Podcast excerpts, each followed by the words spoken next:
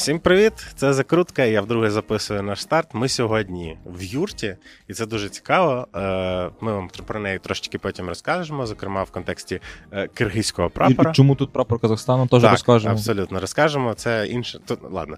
Е, це Андрій Сеньків, я Влад Крилевський. В гостях у нас е, киргизький журналіст і публічний інтелектуал. Е, я так вирішив, Бектур Іскендер. Це наш давній друг і знайомий, мій давній друг і знайомий.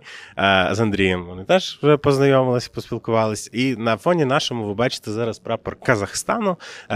Це тому, що цю юрту незламності відкрила спільнота казахів в Україні за підтримки казахської діаспори, напевно, це можна назвати назвати одним словом, це зробили казахи. Та тим не менш, е, Казахстан і Киргизстан, е, Україна не Росія, як казав е, Леонід Данілович. І Казахстан і Киргизстан. Ми сьогодні будемо говорити із Киргизом, і він нам прояснить різницю, що і як, і, і куди, і навіщо. Класно, Ух, класно підвівся. Да? Бектури, доброго дня. Доброго дня. Не заваж... Нічого, що прапор Казахстану. Слухай, ну це наші най, найближчі друзі взагалі у нас, які є. Тому абсолютно проблем з цим нема. Але так, Казахстан це реально не Киргизстан. У нас інший прапор. Наскільки я пам'ятаю, ти раніше працював головним редактором, журналістом е, дуже крутого киргизького видання, е, яке називається Клоп. Яке називається Клоп. Та. Е, розкажи, будь ласка, чому ти зараз не займаєшся журналістикою? Чому ти займаєшся тим, чим ти зараз займаєшся? Що, Чим ти взагалі займаєшся? Отак. Що ти Отак. робиш? Що ти робиш взагалі? Що ти зараз не в Україні? Ні, насправді я е, колись був одним із засновників Клопо.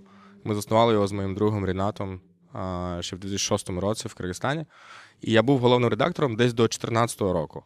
Потім я насправді втомився просто працювати кожного дня над особливо над новинами. Це просто ну я думаю, всі, хто з журналістикою якось був пов'язаний, розуміють абсолютно мене. І з 2014 року я залишаюся в клопі, типу я працюю далі в клопі, але просто я роблю зараз інші проекти, які не зовсім іноді пов'язані з журналістикою. І саме зараз я керую напрямком а, такої інфраструктури безпеки для журналістів Центральної Азії. А а ще я керую проектами, які пов'язані з Україною. І саме і, особливо з проектами, які е, спрямовані на те, щоб Україна якомога більше було в е, медійному просторі взагалі Центральної Азії. Якщо ти любиш наш канал так, що аж не годен, не стримуй себе. Ставай нашим патроном або спонсором. Деталі в описі під цим відео. Я думаю, що треба поставити питання зараз найважливіше. Зараз люди хвилин цих 3-4 слухають і не розуміють, чому людина з Бішкеку говорить українською мовою. Розкажи, чому ти говориш українською мовою, і що тебе до цього при... призвело, і як ти вивчав, і так далі. Тому що це точно най... найважливіше станом на зараз. Це, знаєш, насправді ніколи не планував я абсолютно розмовляти українською. Я почав, ну, хоча Україна мені подобалася з самого дитинства. У мене є така Дитинства? сімейна історія. Андрій да, Шевченко. Почекай, може, може ні. Це, це, В тебе все через футбол Мені здається, Влад навіть не знає цю історію. Да? Можливо, ні, бо я щось. Я думав просто десь з часів, коли почалася війна в Україні, і ти приїхав сюди, і цим ну і тому тобі ні, стало Ні, це цікаво. набагато раніше почалося. Тоді розповідай. так. І, До речі, там є зв'язок з футболом теж. Ну я не сумнівався, але ну все-таки Шевченко. Ну, а спочатку це почалося з того. Мій тато він а, був в Україні десь наприкінці 80-х, мені здається, і йому дуже сподобалося тут. А ще у мене сім'я така а, дуже антирадянська була завжди. Типу, да, і мої батьки просто ненавидили радянський союз. І коли ми незалежними стали, вони дуже ну а насправді щасливими були через це. І для нас Україна якось з дитинства, я не знаю, чомусь таке враження було. Я думаю, це більше через моїх батьків було, що Україна для нас була таким символом, типу, боротьби з імперіалізмом. Типу такого. Такий імідж був в Україні навіть в 90-х роках, насправді це так так було. І і тому така симпатія до України в мене з дитинства була, і дуже цікаво було завжди про Україну щось дізнаватися. Потім з футболом така історія була. У нас в Киргизстані, коли ми незалежними стали, і от про спорт, де якраз кожного разу, коли відбувалася якась така велика, типу, спортивна подія, типу там чемпіонату світу по футболу або там Олімпійські ігри. Е, киргизькі команди або не брали участь взагалі, типу, якщо це, наприклад, чемпіонат світу по футболу, я не знаю, чи я взагалі побачив колись в своєму житті, щоб Киргизстан грав, ну, типу, в, сам, сам, саме на чемпіонат світу. Да? І в 90-х роках е, кожного разу, коли такі відбувалися якісь великі спорти, спортивні події, а в Киргизстані часто вболювали за збірну Росії. І нас е, в родині це прям дуже сильно дратувало. Да? І а, наратив був такий: типу, вони наші, типу, да, і тому ми вболіваємо за них. Типу, ну це ще залишки такого радянського ставлення до всього. А потім, в 99-му році, був цей е, легендарний матч Росія-Україна в Москві. Це відбір на Євро 2000, мені здається. Я був тоді в 9 класі, і всі в класі вирішили, що вони типу вболіватимуть за збірну Росії. І я їм кажу: типу, в чому сенс? Добре, якщо вони наші, ну Україн, українці це набагато більше наші. Да? Ми з українцями були на одному рівні, типу. Зараз, е, зараз я називаю це колонізацією, тоді, звісно, я так ще не розмовляв. Але розумів, але розумів. Але, десь. напевно, десь розумів, да, підсвідомо. І, і той же матч якраз був цей легендарний матч, на якому Росія спочатку там відкрила рахунок 1-0, а Україні достатньо було нічі, типу, щоб прийти ну, в наступний етап. І потім там за три хвилини до до кінця матчу там Шевченко забив якийсь цей гол. І ще матч був в Москві, на це на Лужниках і так далі. І там просто. А ми дивилися це на російському телебаченні. У нас з татом просто злорадство було просто неймовірно. Якогось Я тобі скажу, що я не думаю, що Україна тоді транслювала цей матч окремо. Серйозно? Якщо чесно, так. Я думаю, що в 99-му році. Окремо. Що, Ну, я думаю, що коментарі там Маєш були... на увазі, що Ну, коментарі так по-українськи. Ти думаєш? Я знаю. Да? 100%. Я просто бачив записи тільки Ні, ні, російською. 100%, бо там Ну, добре. українські. Менше з тим, sorry.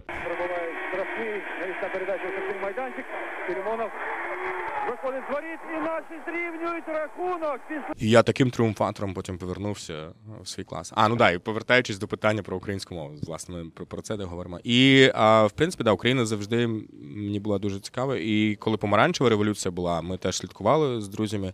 Для нас це було дуже ну, таким джерелом натхнення, насправді, того, як можна боротися там за справедливість. І тим більше, що в Киргизстані тоді якраз такі процеси пол- політичні вони були дуже схожі з тим, що в Україні було. У нас через півроку після помаранчевої революції була наша перша революція, яка теж була пов'язана з виборами. І а, взагалі, оце нове покоління там, громадянського суспільства, яке вже в незалежні часи народилося. Типу, мені здається, вони ну, ну, трохи схожі процеси були в тому, як воно типу, а, з'являлося, типу, як воно боролося і так далі. І в 2010 році я вперше приїхав в Україну, е, в Донецьк. Донецьк був моїм першим містом. Я там був спостерігачем на виборах президента. Потім я був в Харкові в 2012 році, коли євро був. А потім на Євромайдан вже як журналіст поїхав. Я був, напевно, тоді єдиним типу, журналістом Центральної Азії, який взагалі висвітлював Євромайдан. Ну, для клопу це було. І, і, і особливо з 2014 року, да, я почав дуже часто їздити в Україну. Бо і потім я, я ще був в Донецьку якраз в травні 14-го, і побачив, як почалася війна.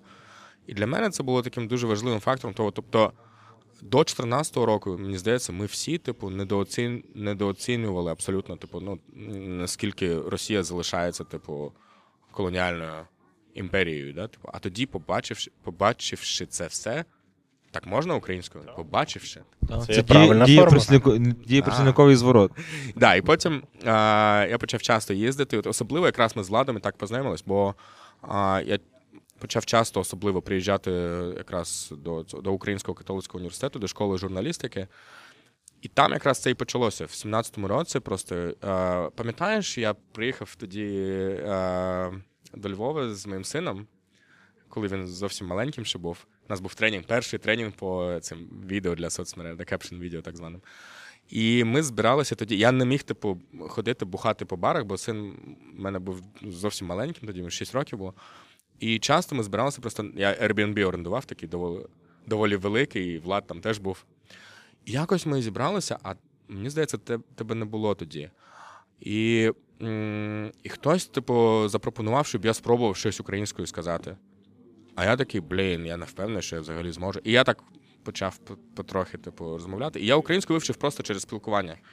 Десь е, вже в 18-му році я вже міг там речення якісь там говорити. А потім, і, і це абсолютно так відбулося. Типу, а, я не планував цього, на жодні типу, курси не ходив, а так просто з кожним роком, типу, я краще і краще розмовляв, і зараз вже ну, ось так розмовляю. Блін, я думаю, зараз е, буде хвиля коментарів. Ми обов'язково якраз- виріжемо TikTok, і там Я- скажуть е, російськомовні українці.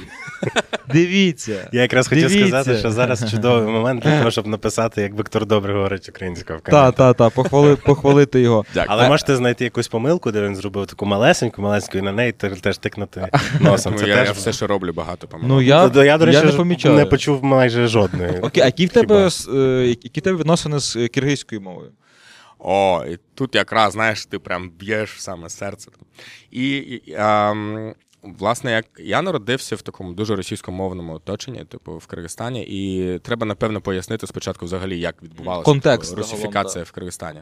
А, або взагалі пояснити типу історію Киргизстану. Киргизстан, як і Казахстан, насправді, як і всі країни Центральної Азії, ми були окуповані Росією якраз в 19 столітті. Почалося з Казахстану. А, взагалі почалося з Татарстану, але це зовсім стара історія, тому ми не будемо туди йти. А русифікація почалася така прям потужна русифікація, напевно, десь в 30-х роках вже при Сталіні.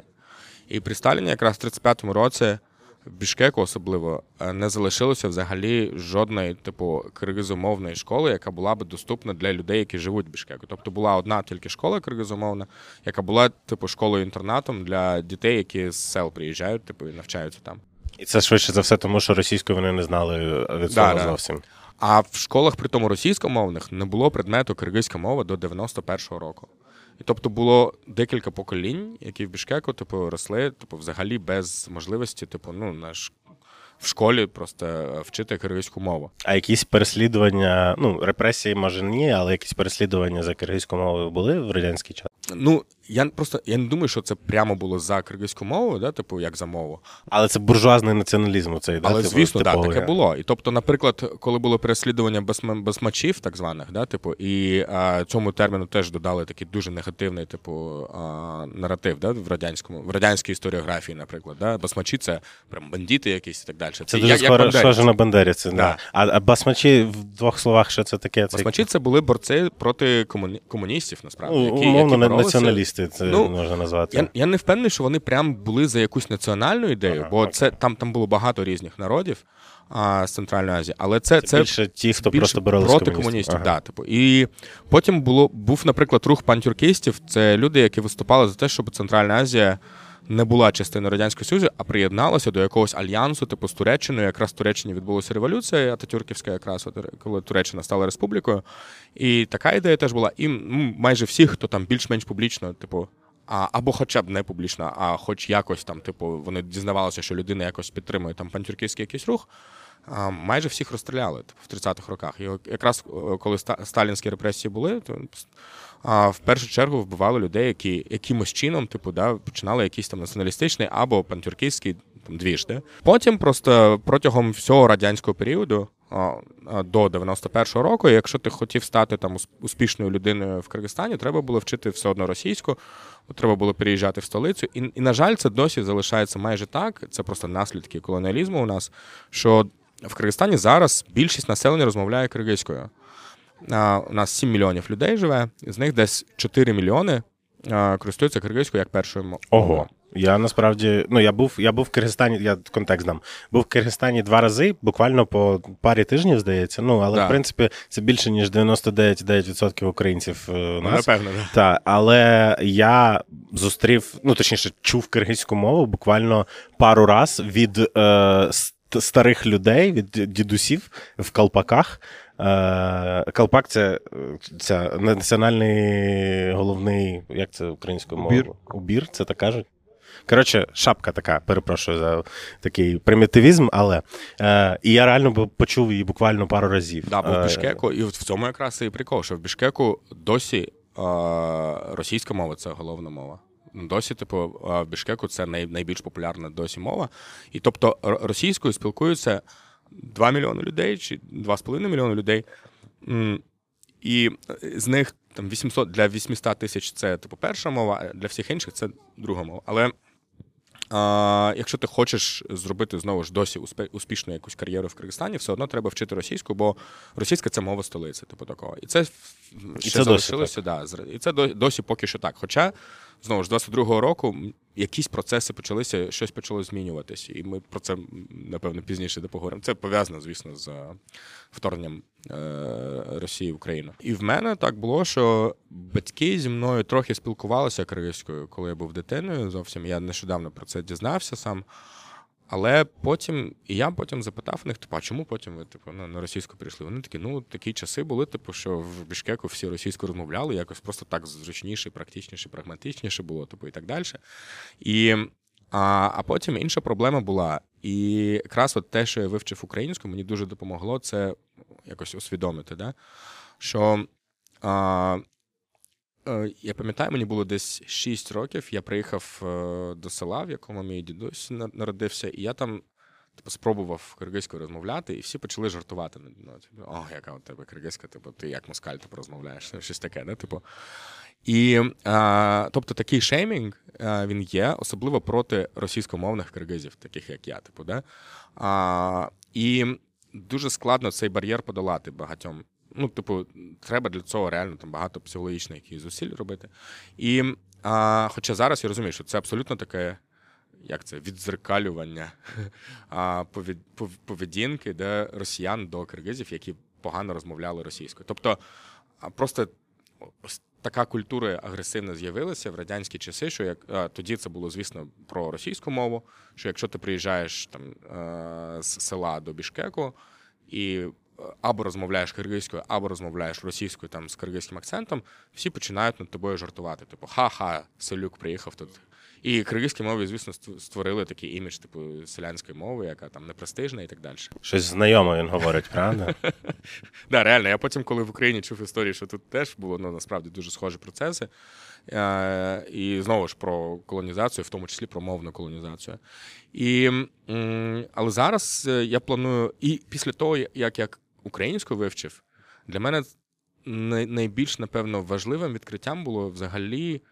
А, Опинитися в якийсь момент в просторі, коли я вже так вільно розмовляв українською, в якому я розумію, що я розмовляю корінною мовою, це настільки інше відчуття насправді. Да? Коли ти все життя розмовляв колоніальними мовами, там, типу російською, англійською і так далі, а які такі інтернаціональні, типу, більш-менш мови, там, якими розмовляють в декількох країнах, а потім ти починаєш розмовляти мовою, яка є корінною мовою там, а, певної країни, і ти в цій країні розмовляєш. Типу, це такий наш, типу, а, відчуття, яке, яке да, з'являється. Це я навіть не знаю, як це описати. Це дуже складно словами описати насправді. Але це дуже нове відчуття для мене. І я після цього вирішив, що ну блін, точно треба мені свою киргизьку просто знову довести до такого рівня, щоб я міг е, там. Я можу на побутовому рівні розмовляти киргизькою, але я не можу, наприклад, там якісь е, дуже складні там Ну, інтерв'ю б ти не дав ін- там. інтерв'ю мені так. да, дуже складно було б киргизькою давати. Про політику, там, про журналістику, про наше розслідування. Мені дуже складно зараз було б киргизькою розмовляти. І тому ми вирішили з моїм другом, з Рінатом, якраз, з яким ми заснували клуб, що ми з цього літа почнемо. Почнімо. Як Почнемо, почнемо. Почнемо. А почнімо це коли. Так, це заклик. Ага. Що ми почнемо вчити з ним е, киргизьку мову онлайн е, і будемо це записувати, і потім з цього зробимо шоу. І а, я сподіваюся, що у нас що ми реально це зробимо. Але ідея, яку ми хочемо донести до всіх, нам не треба, нам не треба ставитись один до одного, як росіяни до нас ставились, в тому сенсі, що нам не треба шеймити один одного за погану киргизьку. Якщо хтось почав в Киргизстані вчити киргизьку, це треба підтримувати. Бо я просто коли я українську вчив, одним із найважливіших факторів, факторів для мене був якраз цей психологічний фактор, що багато людей мене підтримували, навіть коли я там дуже погано розмовляв. Типу, всі були все одно в захваті, типу, вау, прикольно. І через це якраз багато іноземців, які приїжджають в Киргизстан, їм насправді легше вивчити киргизьку мову, ніж киргизам в Киргизстані. Тому що до них ніби ставляться більш поблажливо, да, і до них вибачають о, клас, американець почав вчити киргизьку. Ага. Типу, і навіть якщо він там з акцентами якось погано розмовляє, всі такі, о, клас. І це дуже мотивує насправді. А якщо ти киргиз, який погано розмовляє киргизькою, і ти намагаєшся розмовляти киргизькою, а треба ну реально прям дуже товсту шкіру мати. Типу, бо ти постійно будеш чути, що типу всі очікують, що ти вже а, маєш типу одразу З молоком матері, та? Типу, да. І а, я думаю, нам, як нації, треба зараз от цей м, бар'єр подолати. Нам треба більше любити один одного, більше підтримувати. І тоді я впевнений, що ми зможемо так зробити, щоб киргизька мова вона теж була мала такі ж привілеї, типу, і теж була мовою успішних людей, типу, і так далі. Я думаю, ми, до речі, в Україні вже цю якусь позначку перетнули. Ну, в плані, у нас вже точно немає е, оці, оцієї штуки, що українська мова села на даний момент конкретно. Ні, ну зараз вже немає. Зараз немає. Е, але Буквально я ще тобі рік скажу, тому, два тому в 12-му точно. році я вибирав. Так, в 12-му, Ні, я звісно. просто я вибирав між тим, е, куди вступати, чи в Київ, чи до Львова. Я сам з Тернопільської області. І в мене Мгм. російська звучала інколи по телебаченню, бо у нас були російські канали, ми інколи їх включали. Тобто це не було там нон-стоп. Тобто це єдине було джерело. І плюс інколи по телеку, що теж було російськомовне, у нас було засилля р- російської мови на телебаченні, але я пам'ятаю, що я приїхав до Києва, і моя мама приїжджала в Київ досить часто е, по справах. І я пам'ятаю, ми їдемо з мамою в маршрутці е, чи в метро, я не пам'ятаю, і мама російською мовою до когось звертається там. е, Передайте, пожалуйста, там я такий, типа, ей, ми ей, типу, що? Типу, чому ми Мама каже: ну так, ну ми зразу тоді всі стаємо як одна, ну, одна спільнота, немає нічого цей. Я кажу, ні, я буду українською. Я підходжу, пам'ятаю, до кіоску і прошу. Там е, дати мені журнал, там якийсь україномовний спортивний. Кажуть, у нас тільки все по-русски. Потім я підходжу, пам'ятаю, на вулиці і запитую: а підіть, будь ласка, там площа така-то. Е, Знаєш, а вони кажуть, ви можете по-нормальному спросити? Ага, да, я кажу, мам, ми навіть не йдемо з документами, вертаємося додому, і я поступаю до Львова. Тобто це був колосальний, колосальний тиск. Да, і, жесть і, і навіть в 15-16 роках я працював на спортивній медіа, де писав російською мовою. І я навіть собі вбив голову, що це круто. І я інколи в Фейсбуці писав російською. Я, і, тобто, в мене немає жодної російськомовної общини взагалі. Я писав російською в Фейсбуці, тому що я таким чином тренував свою російську для написання, е, для написання якихось статей. І я розумію, що якщо би, до прикладу, я не знаю, блін, якщо би не Майдан, не революція, я не виключаю, що я б зараз також був російськомовним. Ну, тобто, що я б працював би російськомовним, що я міг би бути на Ютуб-каналі про футбол для СНГ, їздити в Росію, в Білорусь, зробити матеріали про їхній футбол. Тобто, це могло би дуже сильно розвернутися, якщо чесно. Це могло би дуже сильно і вплинути, до речі, і на Киргизстан, в тому числі, і на Казахстан, і так далі. Якщо б не було, я думаю, цієї революції там. Да, І, звісно, і події в Україні це прям такий ну, величезний фактор для, для, для цілого регіону, да? для, Да. для, для кількох регіонів навіть. А що ти думаєш, у нас зараз е, нема оцих підтрунювань і приколів з російськомовних, які на Є, українську є. Я просто знаю контекст е, свого регіону, знову ж таки, Тернопільщини, і до нас приїжджають люди, котрі, ну, в моє село приїжджають люди, там є воно 5 сімей, котрі живуть е, в наших будинках там з Бахмута, з, з Сходу, з Донбасу. І ну, це прям такий хороший хейт валить. Прям хейт? Валиться. Ну так, да, да, да. Ну, типу, це Через прям. те, що вони погано Е, розмовляють е, українською. типу, Ну, вони навіть не говорять вони типу, повністю російськомовні. А, навіть якщо пробують, ну щось бекають, мекають, ну таке, знаєш. Ну, коротше, я не відчуваю прям поблажливості такої. Тобто її, її нема от, от, от, от, от там. Вона є десь, можливо, е, в наших якихось спільнотах, там, що ми розуміємо, людям потрібен час, там траля, Ні, ну я, я більше якісь- скажу про ситуації, які я бачив просто як сторонній ну, спостерігач, коли там в магазинах хтось щось там помилявся чи ще щось, я не бачив ніколи, що там, типа. ну, Ну, побутових ситуаціях. Ну, агресивно точно, я думаю. Ну, це дуже за великим виключенням. Але навіть якихось там посміювань і, і якихось там. Ну, коротше, знаєш, у цього якраз ха-ха, та що ти там кажеш? От такого я ну, не спостерігав реально. Це, це для мене, до речі, дивно. Бо я бачив, що багато тих, хто приїхав зі Сходу зараз е, і десь в селах на заході е, осів, е, попри, ну, через те, що е, втратили будинок свій е, і житло, то я здебільшого бачив підтримку. Можливо, Я- я- можливо я- це реально мій такий просто трошки зашореність. Дві, дві хороші історії е, про те, як росіяни осіда- ос- осідали в моєму селі і в сусідньому селі. Прям росіян? Та-та, в мене, е, в мене є е, е, рідна сестра мого діда, в неї чоловік з Росії, десь, я не знаю з якого точно міста. І вона була десь там на роботі, з ним познайомилися. Чи він тут армія? Він тут десь армії був, і він з нею тут залишився, і він йому вже 86 років, він не говорить жодного слова українською. Тобто він взагалі не асимілювався, він повністю російськомовний дід. Типу, повністю таке враження, що він живе в Іркутську до цього часу. І інша є е, жінка, вона з Естонії, е, але вона росіянка етнічна, наскільки я розумію, вона старту, по-моєму. І вона їй теж десь років 60, і вона ніколи я не чув українського слова. Тобто вона повністю, повністю російськомовна. І в нас є таке. Ну, упередження, стереотип, можливо, правда, про те, що е, росіяни і російськомовні загалом не дуже вперті. Тобто українець, який буде в Росії жити, він скоро перейде на російську, а ті ніколи не перейдуть. Типу. І це також впливає на сприйняття е, ну, типу, російськомовних, мені здається. Тому що такі випадки, типу, є. Цікаво. Е, Я, до речі, думаю, що е, тут, е, ну, я думаю, що це очевидно, але варто все одно зауважити, що киргизам значно складніше, як не дивно, вивчити киргизьку, якраз через те, що це з іншої групи зовсім мова, і українську вивчити значно легше, бо у нас багато спільного з російською, та, і коли ти знаєш російську, то українську можна пі- А дивись, да. а питання от, важливе також про мову. В нас все одно є контекст радіо, телебачення, були, було квотування, і навіть якщо ти російськомовний, ти багато де чуєш українську мову. Е, Як у вас з киргизькою мовою в ЗМІ, телебаченні, Публічному радіо, просторі, публічному просторі? Набагато загалом? гірше, ніж в Україні. Тобто, у нас теж в якийсь момент почали при, при ну, по-перше, у нас російська досі має статус офіційної мови. А до речі, sorry, можна ми зробимо невеликий відступ? Я б сьогодні прочитав, що киргизька мова державна, а російська офіційна. Так, чомусь вони- А як це Я досі не розумію, в чому різниця, якщо чесно. Реально, так в Конституції написано, типу, ну і, і в чому різниця, я не знаю. Але м, да, і через це думаю, ну а, я не хочу просто брехати, тому я не знаю, як точно в законі це написано про квоти на мови. Мені здається, щось таке було, але треба перевірити це, і я думаю, да. На, на телебаченні, да, киргизька мова, звісно, є, особливо на, ну, там, на національному телеканалі і так далі.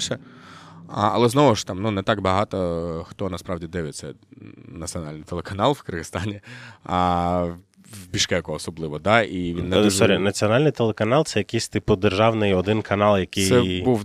Це нас насправді зараз там ціла сім'я каналів. Це державні канали, які, на жаль, знову державні. Вони були суспільними. Типу, у нас реформа суспільного абсолютно провалилася. Типу, вона почалася в 10-му році, і тоді спочатку це переформували як суспільне телебачення, а потім з новим нашим президентом з 21-го року це знову стало там національним телебаченням. Да, на жаль. А так, по закон, наприклад, є закон там про рекламу, який згідно з яким, типу, ти зобов'язаний, типу, щоб там вся реклама, яка була, там, наприклад, якщо ми говоримо там про банери різні і так далі, а там киргизька мова має бути, і вона там, і там навіть прописано, типу, що кир- е, над, надпис російською не може бути більше, ніж там шрифт не може бути більше, ніж там, е, якщо киргизькою. Не було цього Тобто- дрібного шрифту. Так, да? киргизьку мову все одно і ти її чуєш все одно, ти її бачиш і так далі.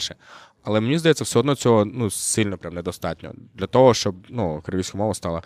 Тобто я дуже хочу, щоб киргизька мова стала найпопулярнішою мовою столиці. Тобто це останній бар'єр, який треба подолати, це найскладніший бар'єр, який треба подолати.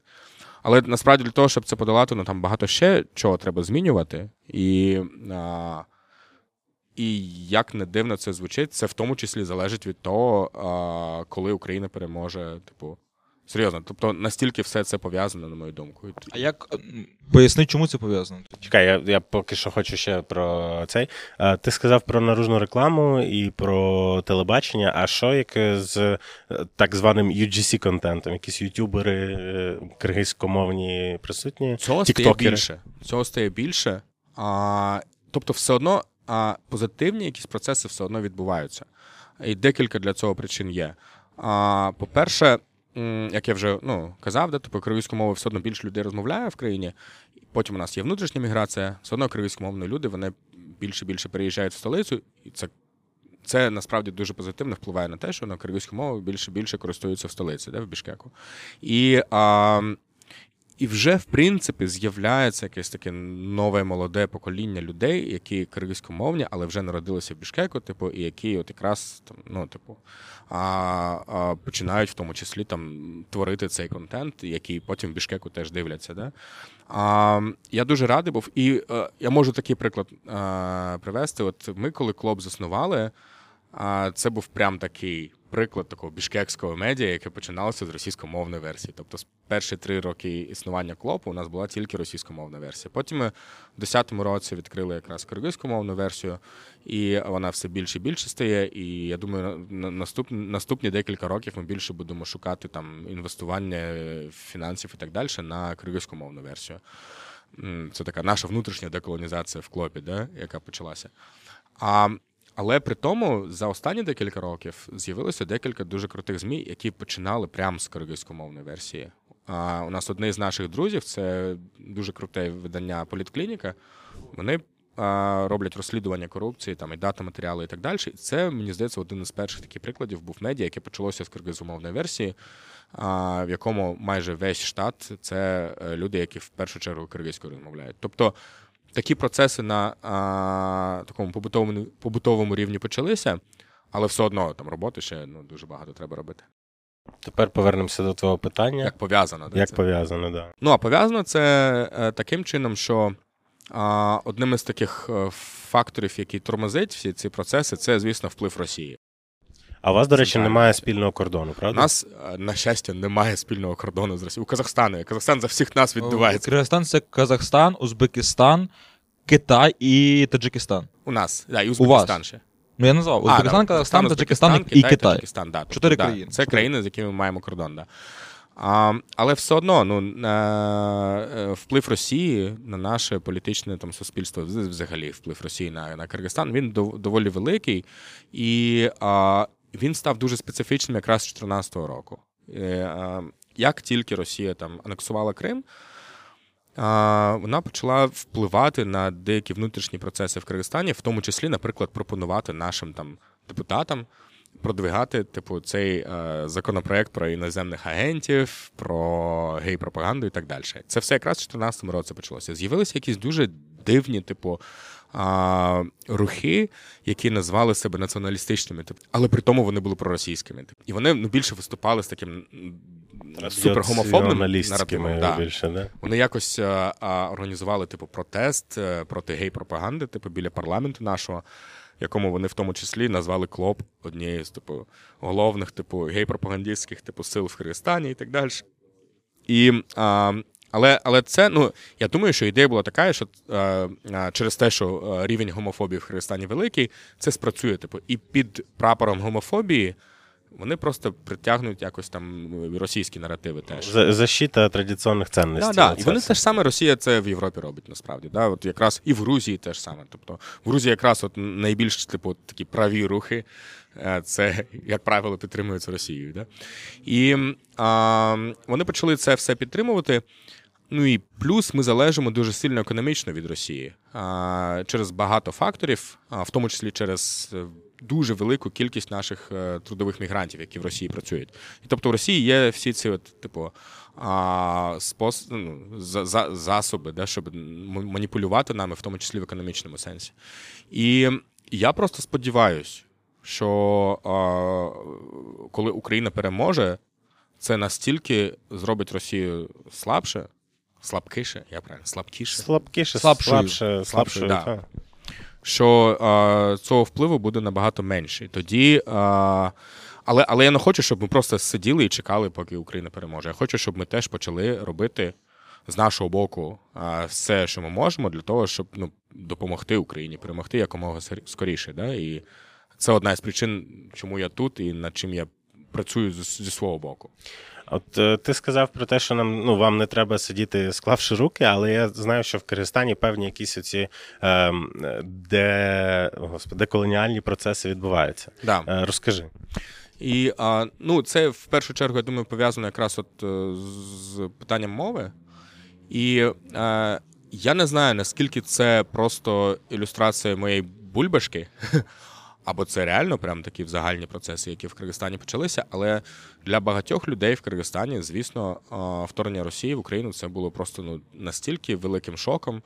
Що ми почали переосмислювати свою історію теж, в тому числі історію того, як Росія нас окупувала, і а, ну, нас- нас- наскільки сильно ми в минулому там страждали з боку там російських репресій і майже геноциду, який був в 1916 році. Теж одна із най, ну, типу, найсум... як це?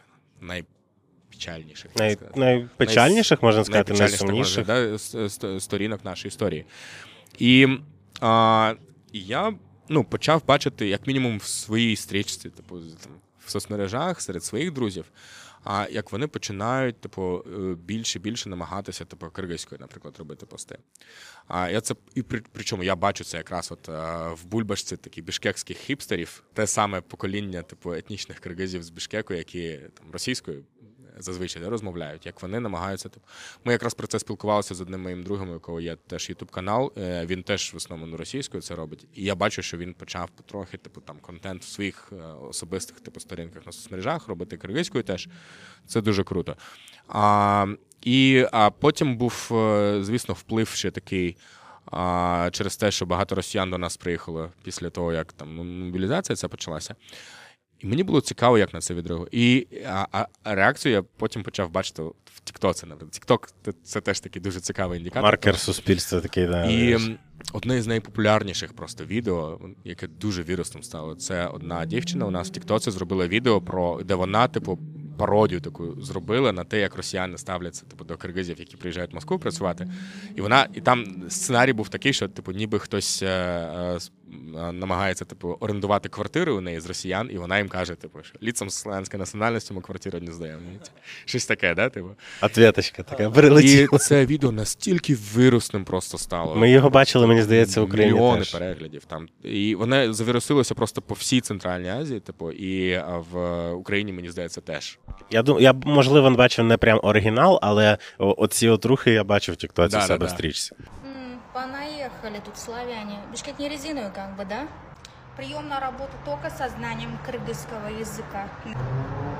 Регистрацию предъявите, пожалуйста. Не-не-не, сдаю квартиру только лицам азиатской внешности, да. А, Славяне, отойдите. Сала нет, только баранина.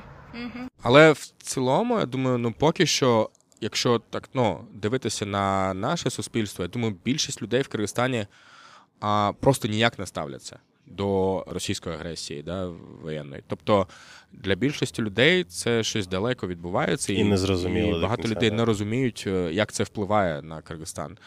І я розумію, чому так відбувається. Да? Мені здається, це в принципі така ну, типова історія для будь-якої країни, коли війна десь далеко, типу, і, а, і в принципі, ти, мабуть, і розумієш, що це якось впливає на, на, на, на твою країну.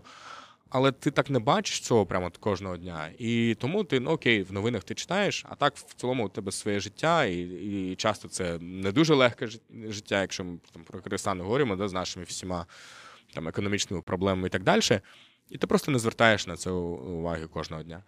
Але я хочу, щоб більше звертали уваги. І тому зараз от один із проєктів, як- якраз з Україною пов'язаних, який ми хочемо робити, це просто щоб України було більше в нашому медійному просторі.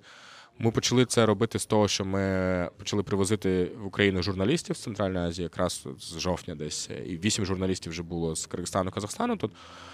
А, але цього недостатньо для мене. Я хочу, щоб українські журналісти були, які працювали би е, як фрілансери для центральноазіатських медіа. І я якраз зараз шукаю фінансування на це все, щоб ну, гонорари у них були там достойні і так далі.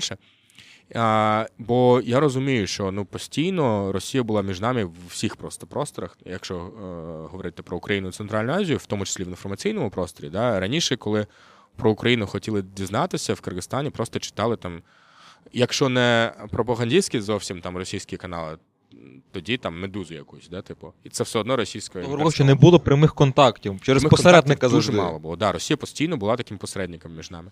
І насправді те ж саме було в Україні. Тобто, я часто, я, я особливо до вторгнення, да, від українських друзів, часто чув, що коли там в Центральній Азії щось відбувається, що їм цікаво прочитати, вони йдуть.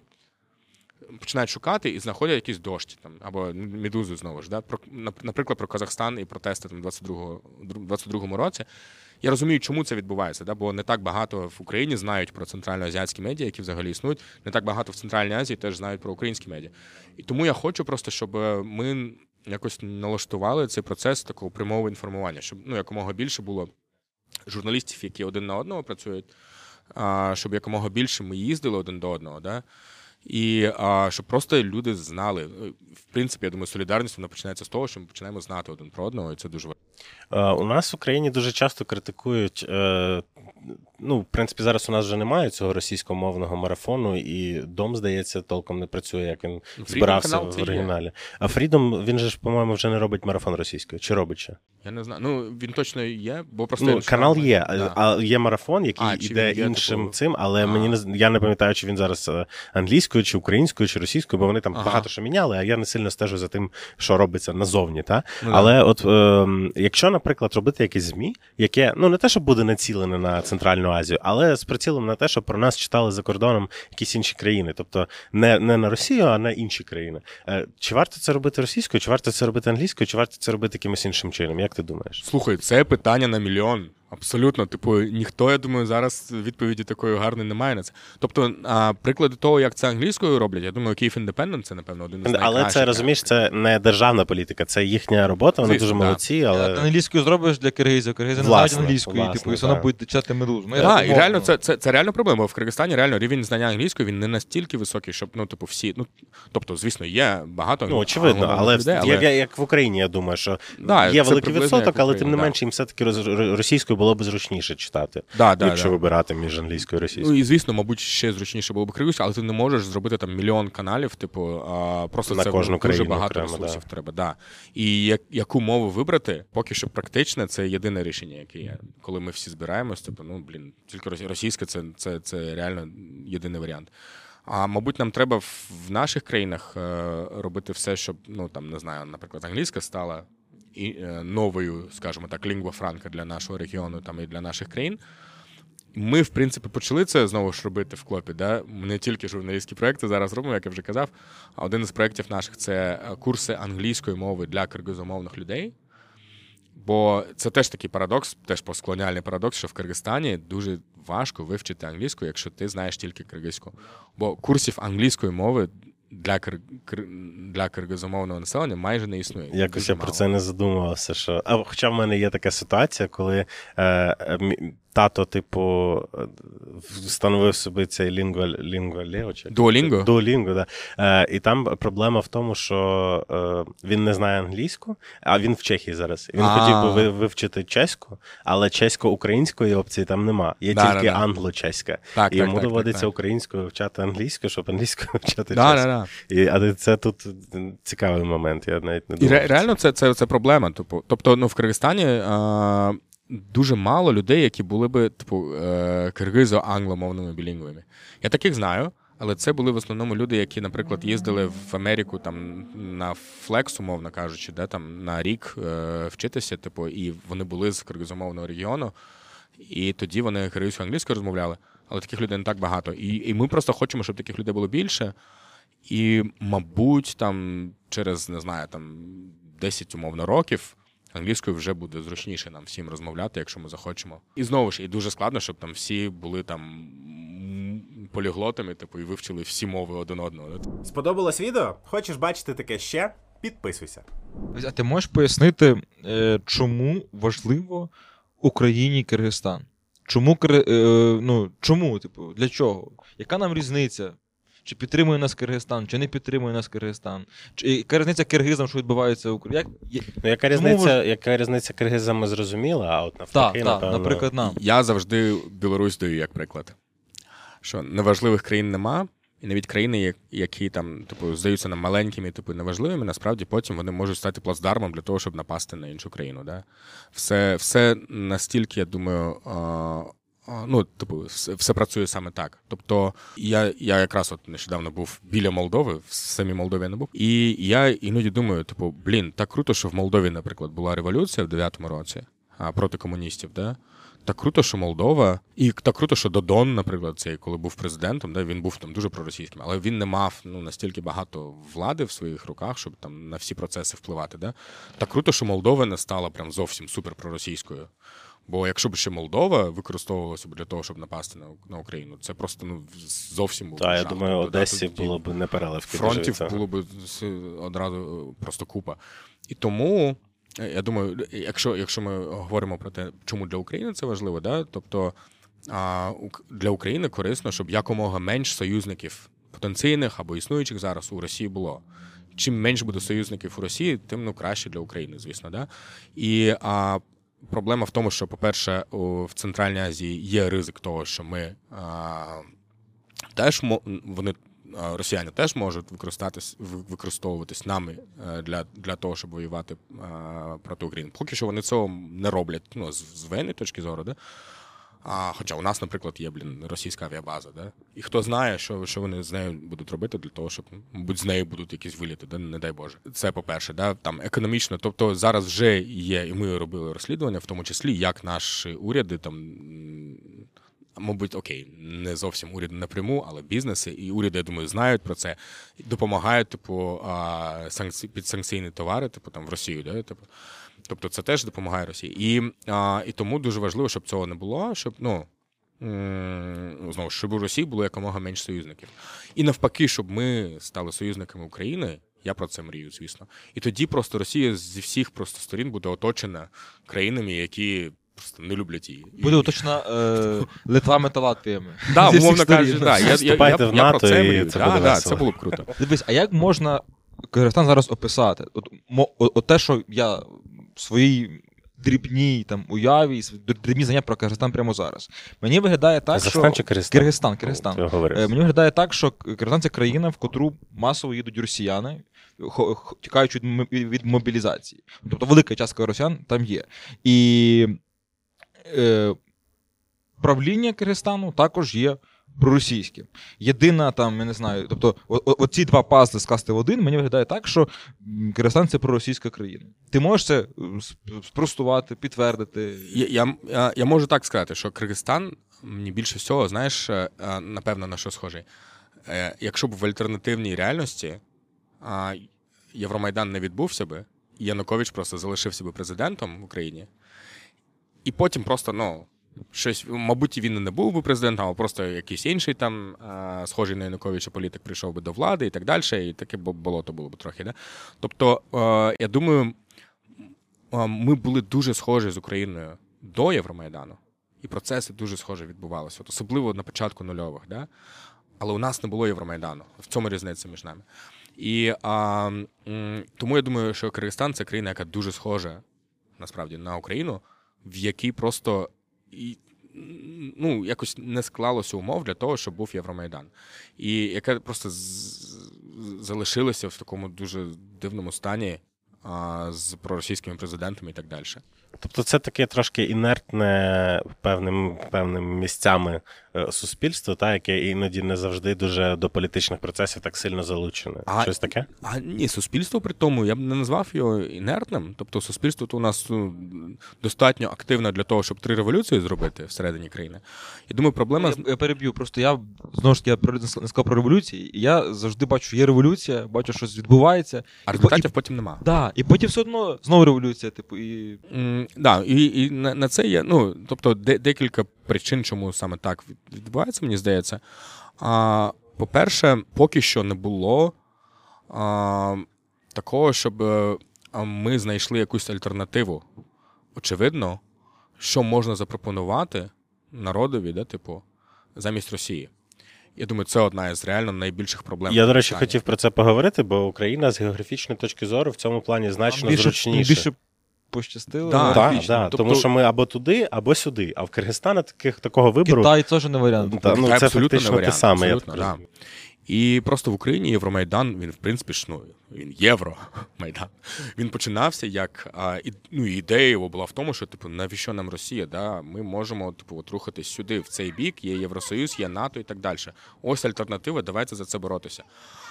І я впевнений, що якщо б Киргизстан був якимось чином ближче, умовно, до Євросоюзу, умовно, Умовно, на місці Білорусі зараз, Да. допустимо. то у нас те ж саме було б. Да? Але у нас просто ну, нема що пропонувати. Типу, окей, без Росії, добре. А що, типу, да? Китай не варіант, да? і все, і більше так особливо варіантів нема. В який союз вступати, типу, з ким дружити. І, мабуть, ми і хотіли би з Євросоюзом теж дружити, там, або в НАТО вступити. Да? І у нас є частина суспільства, яка мріє про це, але це настільки просто. Я не уявляю, що Чемпіонат світу з футболу для Киргизстану. Да, да, реально. Типу, ну знаєш, ну і просто проблема ще в тому, що і НАТО, і Євросоюз якось не дуже сильно зацікавлені в тому, щоб там почати якийсь процес євроінтеграції Центральної Азії взагалі. Вони до Грузії ледь-ледь Да, да, добираються. да, а да, реально.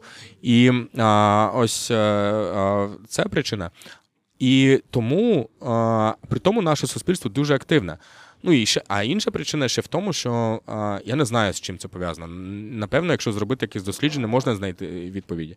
А проблема в тому, що ми, ми нав, навчилися боротися, але ми поки що не навчилися системно якось потім а, досягати а, якоїсь мети, яка після того, як ми звергли якогось президента, наприклад. А далі що робити? Да? Типу, і з цим у нас завжди проблема була. Ми класно навчилися революції, типу, робити, а потім А це, Потім це, ми- це схоже до нашого також, а в нас все одно є, є якийсь результат. Не, не підсумковий, не 100%, навіть інколи навіть не 50%, тому що, умовно, після помаранчевої революції був просто сплеск, далі ми самі знаємо, хто прийшов. Та? Так само в 2014 році було величезне розчарування від Порошенка і потім від вибору людей, коли вибрали Зеленського. Тобто воно, воно, воно, воно... Я думаю, що це в принципі природний процес для будь-якої революції, коли ти е, завищені очікування маєш, а Ну, потім зрозуміло, результати. так. Ну, але- зрозуміло, Да, да. Зрозуміло.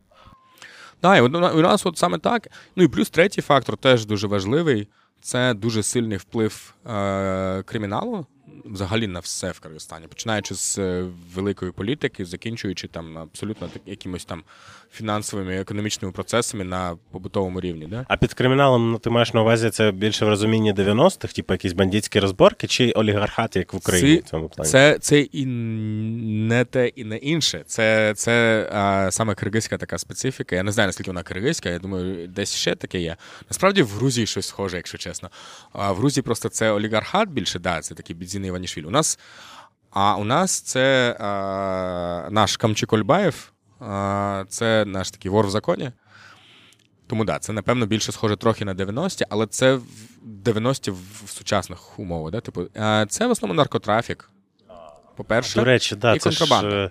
е, е, Це Афганістан, дуже Пакистан, сильно там дуже є багато цих штук, правда? Нар- наркотрафік в першу чергу з Афганістану йде. І від, іде через Киргизстан, іде потім до Росії, потім до Європи, насправді. Тобто. А, а потім в кінці в самому кінці це якраз вживають, типу, європейці, не знаючи, що вони таким чином впливають, типу, на У вас там дешевше виходить. Поки до Європи дойде, то У нас дешевше, у нас ще своє росте. І тому, знаєш, цікаво було, що чомусь в Україні, особливо на сході України, дуже багато людей знали про Чуйську долину. А, Я теж знаю. Не знаю звідки, якщо чесно. От я коли в Донецьк приїхав в травні 14-го, да, у мене якраз така ситуація була. У мене був е, місцевий мій друг, який ще ну, е, тоді возив мене там на, на своїй машині. І, і, і він, е, коли дізнався, що типу, Бішкек саме розташований, типу, в Чуйській долині, типу, він такий, ха-ха, як прикольно, круто, слухай, я ніколи не, не думав, що я зустріну людину з Чуйської долини. А я такий, а звідки ти взагалі знаєш? Що, що ти маєш на увазі? А він такий, ну там же у вас, ну це, ну. А всередині. Киргизстану у Чуйської долини нема такого насправді іміджу. У нас є Тюб. Тюб це таке а, село в Високульській області, і Тюбський район там є.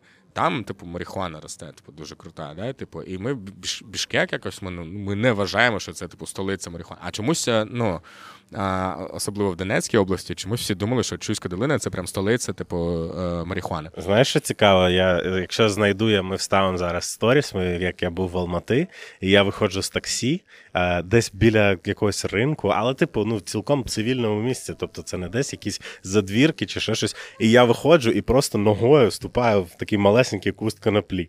Я Так, думаю, вона росте. «Вау». Але це дика. Я розумію, у нас теж вона десь зустрічається, але просто не в не в місці, де люди ходять. Знаєш, вона зазвичай там десь е, за під'їздами якимись там можна знайти Да, да, таку да. якусь дичку. У нас А вона виросла якось біля міста. цього будинку Міністерства економіки. Вона виросла. Реально, це, це, це серйозна історія. І, і вона почала рости, типу, і потім вони почали викорчовувати, типу, її, а вона все, все одно типу, росла. Ну, Типу, Бо вона як сорняк, фактично, да, да. росте. І, м, але ну, якщо по-серйозному, да, то цей вплив він, ду- він дуже жахливий. Він, він насправді заважає багатьом процесам в Киргизстані, плюс контрабанда теж. е, Але з Афганістану йде не конопля, наскільки я знаю, а щось таке пожорстче, Е, правда? героїн, мені здається, Так, я думаю, щось таке. Я не, не, не, теж зовсім розбираюсь в цьому, але мені здається, просто да, це думав, в першу ну, чергу героїн. чув, що не, не про коноплю йдеться зазвичай. В, от якраз Чуйська долина і Казахстан, це кажуть Це, більше це, про да, коноплю. це марихуана. а, чи Конопля є це ж марихуана? Так, в неї багато там назв. Трава, ганджубас, там. Дивись, ми, ми якось говорили з е, білорусом, з Олегом Долубом про контекст Білорусі, про те, де він черпає е, надію, позитив в майбутньому своєї країни, враховуючи їхні реалії і так далі. І в Білорусі, незважаючи на весь пиздець, який зараз відбувається, в них є величезний плюс, це знову ж таки близькість до Європи і небайдужість Європи, напевно, до Білорусі. Тому що, якщо говорити про контекст Центральної Азії, здебільшого. Це, напевно, ну, швидше байдужість, ніж ні до Киргизстану, Таджикистану, до, до, країн Центральної Азії. І де черпаєш позитив і розуміння того, що ваша країна поверне туди, куди потрібно. Тому що є географічний контекст, є контекст революції, котрий нічим не закінчується. Що робити? Що робити? А, ну, при тому, да, я, я все одно залишаюся оптимістом, бо незважаючи на те, що да, у нас настільки складні умови були, все одно ми досягли якогось успіху. Тобто, це не той успіх, не в тому, а, мабуть, е, не в, не, в, не в тих масштабах, як, яких я мріяв би їх зараз бачити, да, в 23-му році, але все одно. А, е, чогось ми досягли, да? і я бачу це навіть в моїй сфері, да, я думаю, що журналістика в Киргизстані реально одна із найсильніших там в Центральній Азії і так далі. І це реально ну, типу, наслідок е, нашої боротьби, і того, як ми вкладалися там в освіту для журналістів, і того, що ми робили, і так далі. Просто нам треба. Ну, набагато більше чого робити, щоб а, за це все боротися і цього всього досягати, досягнути. І, а, ну, і, а, і моя роль, напевно, в цьому є, звісно, не тільки моя, але я якраз представ, якось представляю, напевно, ту частину кир- киргизького суспільства, яка намагається зробити нас а, більше типу помітними а, за межами Центральної Азії. І а, чому я в якийсь момент, одна із причин, чому я переїхав в Україну, а, я прям переїхав в Україну у 21-му році, це було якраз для того, що я просто побачив потенціал того, наскільки реально ми всі сильніше можемо стати, якщо ми будемо більше один з одним, типу, співпрацювати. І більш один одного, типу, вчитися чомусь. І, а, і це при тому такий двосторонній процес, да? бо з одного боку ми можемо багато чому навчитися у українців, але і ми теж можемо поділитися нашим досвідом, бо у нас є досвід того, як якісь круті речі робити в е, дуже обмежених умовах. А знаєш, нещодавно якраз, блін, я, я згадав, вибачте, за такий трохи офтоп, хоча це не зовсім офтоп. Я був якраз на дуже е, цікавій типу, події в Варшаві. Про журналіст, там і один день там був про журналістику в, екз, в Екзелі. І чомусь організатори вони в тому числі е, запросили журналістку з Угорщини, хоча вони не працюють в Екзелі, да, типу. Ну, вона просто розповідала, наскільки е, гірше стало там в часи Орбана. І е, наскільки складніше стало працювати і так далі. І її виступ був таким прям ну, дуже песимістичним. Да, типу. Я розумію, типу, в Угорщині реально там стало набагато гірше і так далі. І а, в цілому і виступ виглядав, типу, як. Ну, ось, ну, ти все погано, типу, і ми не знаємо, що робити далі. Типу, ну, ось, ну, ти все погано, типу, і ми не знаємо, що робити далі. Типу, і працюємо як можемо, типу, і в Угорщині все, все типу, складно. А потім був спікер з Туркменістану, мій старий друг, який заснував а, одне з найкрутіших медіа, яке я взагалі знаю в Центральній Азії, бо воно про Туркменістан. Туркменістан це просто найгірший приклад того, ну, як в країні може бути ситуація взагалі зі свободою слова. Да? Для тих, хто не в курсі, Туркменістан це така Північна Корея Центральної Реально, Азії. да. І во всіх рейтингах, наприклад, свободи слова, вони е, е, зазвичай йдуть типу, на одному з останніх місць, десь поруч реально з Північною Кореєю і з Еритреєю, да, там, типу такого. І його виступ був настільки надихаючим для всіх.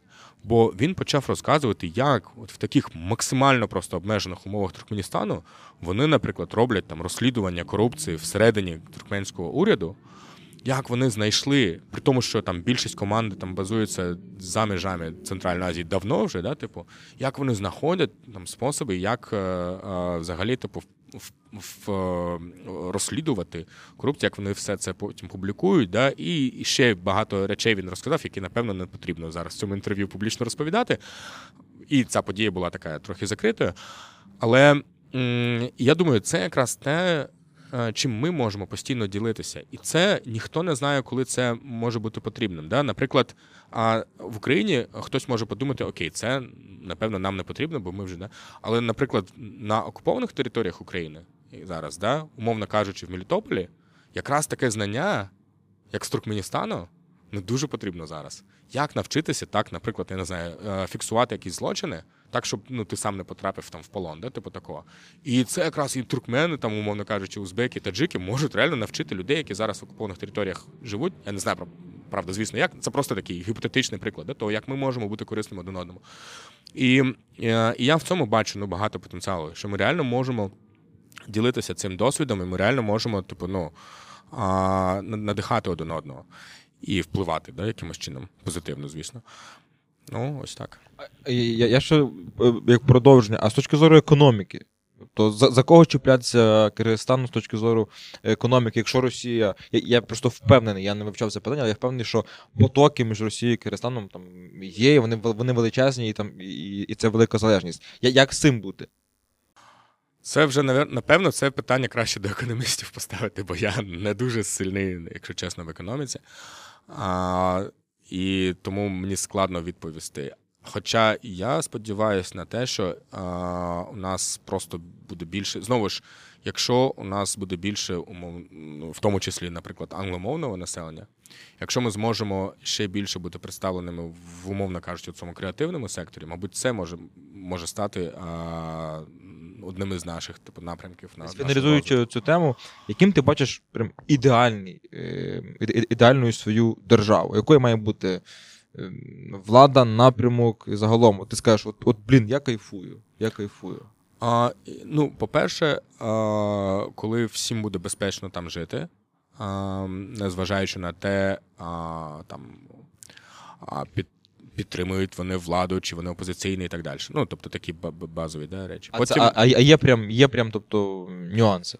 А нюанси постійно є, бо Киргизстан це така країна, де постійно все змінюється в цьому сенсі. Тобто, у нас по, по такі по синусоїді, знаєш, це розвивається. Тобто, при тому, що революції там доволі часто відбуваються, а потім а, починається хвиля і тиску теж. І зараз, наприклад, в Киргизстані ситуація стала набагато гірше, ніж була, наприклад, у 2020 році. Бо а, Ніж була до революції. ніж була до революції. То та влада, яка зараз прийшла, вона пов'язана з криміналом. Вона, в принципі, була поставлена криміналом, і вона почала ну, тиснути набагато сильніше на е, громадянське суспільство, на медіа і так далі. Тобто я мрію, звісно, про Киргизстан, який в цьому сенсі свободний у всіх сенсах, і від зовнішнього. Впливу, ну звісно, з Росії і там з Китаю в першу чергу, і свободний всередині.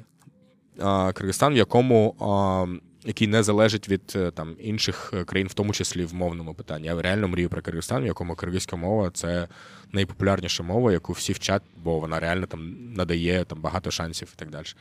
А, ну і звісно, я, я мрію про Киргизстан як країну, де люди а, конкурентні на всесвітньому ринку праці, умовно кажучи, да, і можуть там творити продукти, які потрібні всім і на цьому заробляти в тому числі гроші, і щоб всім було цікаво інвестуватися і так далі. Ну, з е, фінансової точки зору. Ну і звісно, країна, в якій там права людини не порушуються, і в якій людям жити реально безпечно, свободно а, і багато. При- при- при- Приблизно так. У мене, до речі, є е, таке питання, яке я е, хотів поставити в центральноазіатській країні, але забув. У вас є таке поняття, як євроремонт? Да, звісно. Тобто, по, факту є Це певна орієнтація на Європу. Ну я розумію, що воно швидше за все запозичено з Росії, по факту. Да, да, да. Але цікаво, чи є орієнтація на те, що Європа це добре, як в Україні, а, наприклад. Да? Це, це, це постійно було. Просто, просто для нас Європа була, напевно, більше космосом, ніж для України, в тому сенсі, що до Ну, Європи багато менше людей їздило. Да. Це дуже дорого було. А так, знаєш, і це, це, до речі, це цікаве питання, бо знаєш, якщо в цілому там дивитися на Киргизстан і де ми знаходимося, да? типу, в якому просторі. А, і ми не зовсім насправді в азіатському просторі, бо знову ж, коли ми, наприклад, там говоримо про залізну завісу, да? А вона ж не тільки в Європі існувала, вона в Азії теж була. І вона якраз була на кордоні, власне, Китаю, там, Афганістану, Ірану і так далі з країнами Центральної Азії. Тобто ми не їздили ніколи там в Китай. Ми нічого не знаємо про Індію, ми нічого не знаємо про там. Хоча вона значно А, ближче, ніж Європа. Звісно, Ці від Індії, там, е, наприклад, літак з Бішкеку до Делі там долітає за щось півтори години, щось таке. Тобто це реально близько. Там Це просто з ну, Донецька до Львова. Да, да, да. Там дистанція, ну, вона коротка, просто заважають, типу, гори дуже високі, да? а, але так, в цілому, це, це, це реально близько, і колись у нас реально ну, зв'язки були, да? а, там, починаючи з часів там, імперії моголів і так далі. Це, а, це все було. Потім просто ну, в, радянські, в радянські часи ми були ізольовані від всієї. Іншої Азії абсолютно. Ми нічого не знаємо про іншу Азію. І вся інша Азія нічого не знає про нас. Знаєш, я якось при- прилетів в Непал на тренінг, і учасники тренінгу нічого абсолютно, вони не, не зрозуміли абсолютно звідки я прилетів. А я їм кажу, блін, між нами насправді між нашими країнами тільки Китай, да? типу, і я, ну, ми доволі близько до одного. Але абсолютно нічого про нас не знають. І З іншого боку, sorry, я тебе переб'ю. Для багатьох буде дуже великим сюрпризом, що Дамаск до України ближче, ніж Париж, якщо я не Да, да, да, да. І всі дуже здивуються. І якраз це, що е, кордон, типу, що е, найзахідніша точка Казахстану до Луганської області ближче, ніж е, Львів до, до найсхіднішої точки України. А, і а, да. І, а при тому, якби і в Європі теж нас не зовсім сприймають своїми. А, хоча я думаю, що знову ж через історичні фактори ми, звісно, ближче набагато з точки зору там а, культурно-політичної точки зору, ми ми ближче набагато до Східної Європи, скажімо, до Кавказу. Типу, це, це реально регіони, з якими ми ну, набагато краще один одного розуміємо. І тому мені український контекст було легше зрозуміти, ніж, наприклад, непальський. Ні, ну там у нас просто більше. Тут, знаєш, таке враження, що Радянський Союз він навіть ще жорстче перемолов от, країни Центральної Азії, ніж, ем, ніж нас. Тому що ми все одно якби були в європейському контексті і залишились, а вас фактично викинули із азіатського контексту, і в європейський не взяли. І ви да, такі, да. типу, о, добрий день, 91-й рік. Типу, знаєш, і що ще робити? Знаєш, яке в мене ще от на цю тему було питання? Е, мені дуже цікаво завжди, що росіяни, е, коли окуповують Україну, намагаються, вони апелюють до цього трислов'янського єдинства, да, один народ і все таке. Мені завжди цікаво, як на це дивляться дагестанці, як на це дивляться ті, хто живе там в Республіці Саха. І так само е, в цьому ж контексті зрозуміло, ну от ти, ти казав про те, що коли ви дивились там з Росією матчі, то ви їх сприймали як наші. Але вони не ну, навіть близько. Тобто, якщо з українцями ми, я завжди розумів, що ми візуально Ну, і мова там окей. дуже близька. Та. Ну, у вас це просто прірва. Як так? Чому їх сприймають як наші? Я не, я не за те, що їх сприймати як чужі, але очевидно, що ви не одне і те саме. Да, бо у нас вони створили інший наратив. У нас наратив був такий. Я думаю, що з е, тими народами, які зараз колонізовані Росією, там такий же наратив працює, що вони принесли нам цивілізацію.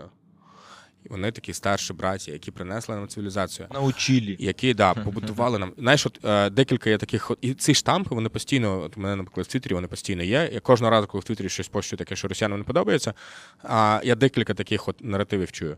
Перший, що типу. А, ах, ви проти Росії. Ми ж вам побудували там міста, У електростанції нас і так Дніпрогес далі. постійно, я теж чув Да. цю історію. Тоді поверни, поверніть нам це все. Я на це відповідаю типу, тільки після того, як ви воскресите всіх, е, всіх хто був убит во время сталінських репресій. Да? Так я відповідаю. Типу, коли ви їх нам повернете, тоді ми, мабуть, подумаємо, що вам типу, електростанцію повернути. Да? Тобто, ну, ніколи. І а, а, це перший наратив. А інший наратив такий. А, ну це вже коли зовсім російські жарти, расистські, або російські, в принципі, Це одне те це одне те, ж- те ж саме. They are the same picture. А, починаються це, типу, знаєш, типу, от ми вам, вам цивілізацію принесли, типу, і а, якось в мені написали, типу, ми вас научили, типу, е, жопу витирати і так далі. Могли би бути благодарними. А на що я відповідаю, що ми мили і, типу, до вас. У нас іслам був, да? ми до гігієни ставилися набагато краще, ніж ви. Come on, sorry. Ну, Ну і що? І що ти думаєш? Не мовчи. Напиши в коментарях. Я просто хотів би розказати, щоб ти розказав про прапор, тому що ми в юрті, і мені дуже подобається ваш прапор візуально, і мені хочеться, щоб тут ти нам розповів. киргизького прапору. Ні, тут немає. А ми, ми, ми його І показуємо зараз на за- екрані. Да. Ось він. Уяви собі, що він тут, і ти Але за спинами якраз е, ведучих наших казахський прапор. Я, я думаю, його видно, да? Е, на цю інша камеру, країна. напевно, це да? інша країна. А, ну так, да, ми вже спочатку це сказали. А киргизький прапор, а, на ньому дах юрти, який називається тундюк. А, він має дуже ну, таке велике символічне значення в нашій культурі. А, а навколо нього а, сонце, в якому 40 лучей. Як буде луч? Е, Променів. Да, 40 променів. Там багато легенд є, але якраз ми з Владом перед е, зйомками е, е, розмовляли про те, що Влад не любить, коли на екскурсіях починають розказувати якісь там легенди. Да, що хтось... Тобто, от, там якраз такі легенди. саме тому розкажи нам легенду. Розкажи ну, я, я більше хотів, щоб саме Віктор вказав на те, що це тундюк, тобто це. е, це- він да, він має символічне значення, типу, що це, це символізує дім. І киргизи були кочевниками, і а, ми постійно, звісно, ну там е, рухались з, з, з місця на місце. І а, юрта це ну, був наш дім, типу, який ми з собою е, всюди возили. Да? І, а тундук, він, ну, у нього практичний є, звісно, сенс. Це власне ну, як димоход, да, типу, бо всередині стояла якраз е, печ, я не знаю, як буде печ українською. Багаття якась пічка. Да, і а, плюс його можна використовувати як. Ну, от зараз якраз ми бачимо тут у нас в юрті е, тундук трохи відкритий, і тому ну, ми маємо тут сонце, да, світло і так далі. А, такий сенс був, звісно. А про 40 променів там сенс був такий, що, типу, є легенда, що, типу, киргизька нація створилася з об'єднання 40 племен. Щоб було 40 племен. А ти якраз не маєш, де? Щоб було 40 племен, е, які вирішили в якийсь момент типу, об'єднатися в одну націю, в киргизів і так далі. Це абсолютно легенда. І а, ніхто насправді не знає, скільки племен було, коли з'явилося взагалі таке, ну, типу, а, розуміння того, що є, є киргизи. А, але ну, легенда красива, і тому вирішили це теж показати на прапорі. Але прапор новий абсолютно. Тобто, у нас не був якийсь історичний прапор, як, наприклад, в Україні. Да? А, Новий він з'явився в в 91-му. 93-му році. А, і там цікаво було, бо ми стали незалежними 31 серпня 91-го року. Тиждень після нас. Да, через тиждень після України. І перші скільки? Півтора роки, типу, ми були країною без прапору, насправді. Взагалі, ви навіть не лишили А киргизької... у нас, знаєш, як- Радянський був же ж якийсь. Типу, а, був прапор Киргизької РС, е, РСР, да, типу. А, і е, й- мені здається, на офіційних там візитах і так далі. Все одно треба було якийсь прапор, типу, да, використовувати. І просто цей прапор Киргизької РСР без серпа з молотом, типу, був. А, але це був абсолютно тимчасовий варіант. Він не був навіть не був прописаний там, в жодному законі і так далі. А, треба було створити новий прапор. І була створена комісія, був конкурс, було декілька кандидатів і так далі. І от переміг якраз цей варіант, який ми, яким ми користуємося. Мені він дуже подобається. А, ну, по-перше, мені подобається символіка сама, мені подобається значення і так далі. Мені подобається реально і візуально він теж красивий, мені здається. Єдине, що з ним складно, що його дуже складно малювати самому. Тобто, в цьому сенсі український прапор е, простіше, бо ну ти просто дві волоски. В дитинстві мене дуже веселив японський прапор. Я такий, о, Теж- червона теж просто, пляма, да. все. А скоріше, це прапор... прапор Непалу, напевно. Там ж два, трику... два трикутники. Да, там два трикутника, да. Це, це єдиний та, не та. прямо кут- кутовий, та, та, типу, та, та. цей. Ну, але малювати його не складно. Там, здається, немає якихось Там є орнаменти, там Є? два орнаменти є, Орнамент. да. І а, киргизький пас, прапор дуже складно малювати. Блін, це треба прям реально художником бути, щоб самому так А немає якоїсь спрощеної версії, там, типу. Ні, ні, ні. Я пам'ятаю, що хтось намагався, типу, для деяких сервісів там, типу, е, зробити щось типу емоджі спрощеного, да? і там, знаєш, е, просто якась шестеренка там з'являється замість цього, і це виглядає якось жахливо. А ще потім теж багато жартів потім почалося, коли Xbox новий логотип зробили, типу, і він схожий на реально, типу, дах юрти. І всі почали: ха-ха, у вас країна типу, з прапором там, Xbox, типу, да? Хоча Xbox, звісно, ну, пізніше з'явився. Мені здається, це Xbox був, да? Чи... Так, так, це Xbox. Тож, друзі, сьогодні в гостях у нас був Бектур Іскендер. Я впевнений, що це була для вас дуже пізнавальна е, екскурсія в Центральну Азію. Е, Що ще можна сказати? Підписуйтесь на, на нас. Е, Бектур може залишити якісь посилання, на які теж треба підписатись. В Твіттері можна на те підписатись. да. От, власне. залишаю В Твіттері Бектур дуже активний. десь тут. І, так, і багато пише українською, тому не даремно ви на нього підпишетесь, там не буде все кримською, ой, господи, киргизькою, і ви не заплутаєтесь. А загалом дякуємо вам. Ставте лайки, пишіть коменти, е, підписуйтесь на патрони на канал е, і на соцмережі на наші. І всім пока.